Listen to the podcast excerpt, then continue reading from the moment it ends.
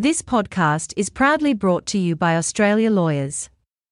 If you need legal information or fast access to Australia's leading lawyers, visit australialawyers.com.au. Now, over to Dan for the podcast. Hey, this is Dan, and thanks for tuning in to the podcast where I talk legal stuff with lawyers that I know, like, and trust.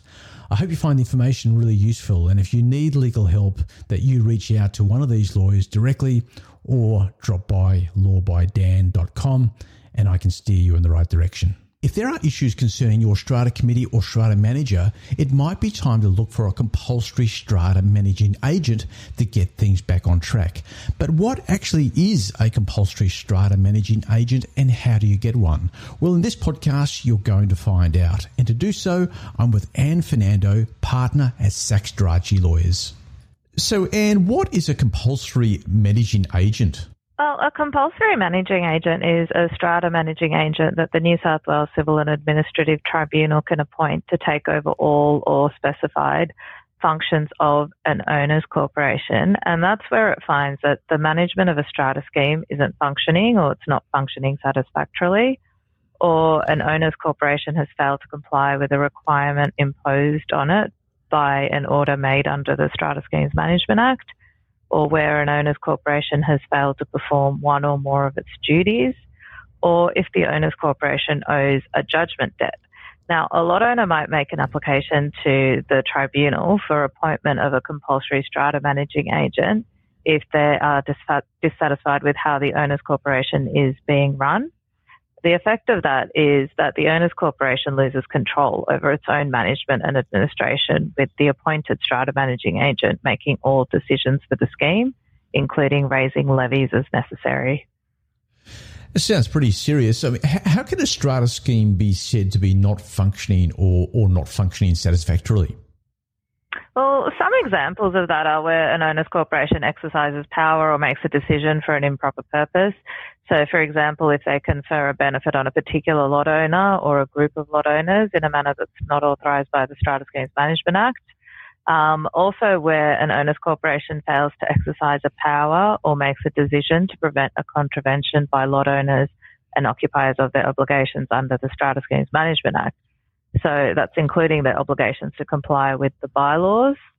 Also, where an owner's corporation raises levies or they might take or defend legal action on behalf of the owner's corporation in circumstances where that action is unnecessary or not in the interests of the owner's corporation or the lot owners as a whole.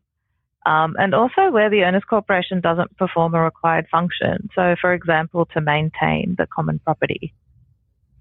Right. So, how could the failure of the owners' corporation to maintain uh, the common property result in the appointment of a compulsory strata manager?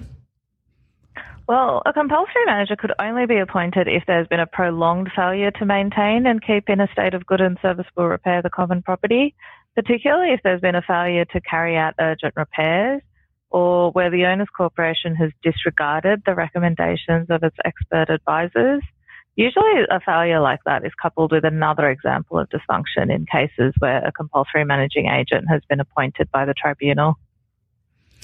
How long does that uh, appointment actually last in practice? Well, the tribunal only has the power to appoint a managing agent, a compulsory managing agent, for a maximum period of two years. They can also appoint a compulsory managing agent for a shorter period if the tribunal thinks that the issues faced by the scheme can be resolved in a shorter time frame. So the big question, uh, I suppose, is how difficult is it to get a compulsory strata managing agent appointed by NCAT? Well, it's it's not easy. The tribunal's reluctant to impo- appoint a compulsory strata managing agent because it's seen as a draconian measure that removes the owner's corporation's ability to manage its own administrations and functions.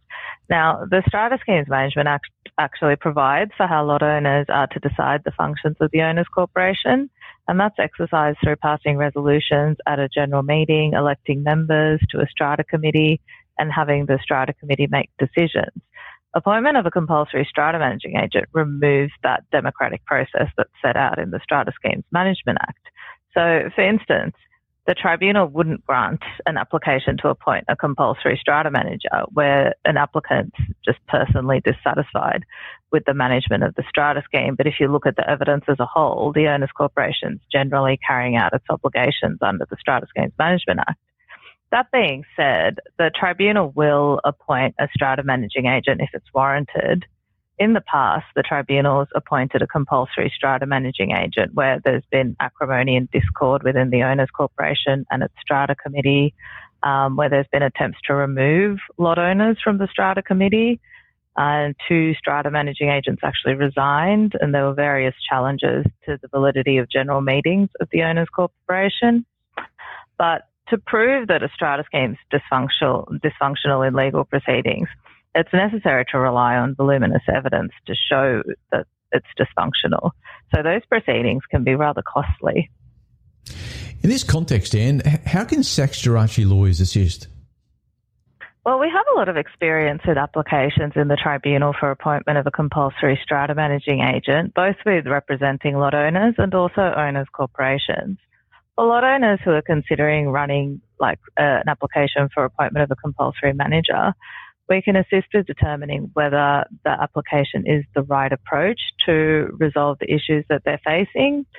And for owners corporations, we can assist the scheme with complying with all of their obligations under the Strata Schemes Management Act to avoid the risk of a lot owner making such an application against the scheme, or otherwise to assist in defending the application if proceedings have already been commenced. And thanks for joining me. Thanks, Dan. Thanks heaps for listening to this edition of the Law by Dan podcast. If you found it useful, it would be great if you can leave a rating on Spotify or iTunes or whatever the streaming platform is that you're using. Also, if need be, you can reach out to me at lawbydan.com. Thanks for listening to this podcast, made possible by Australia Lawyers. For great legal information and fast access to Australia's best lawyers, visit australialawyers.com.au.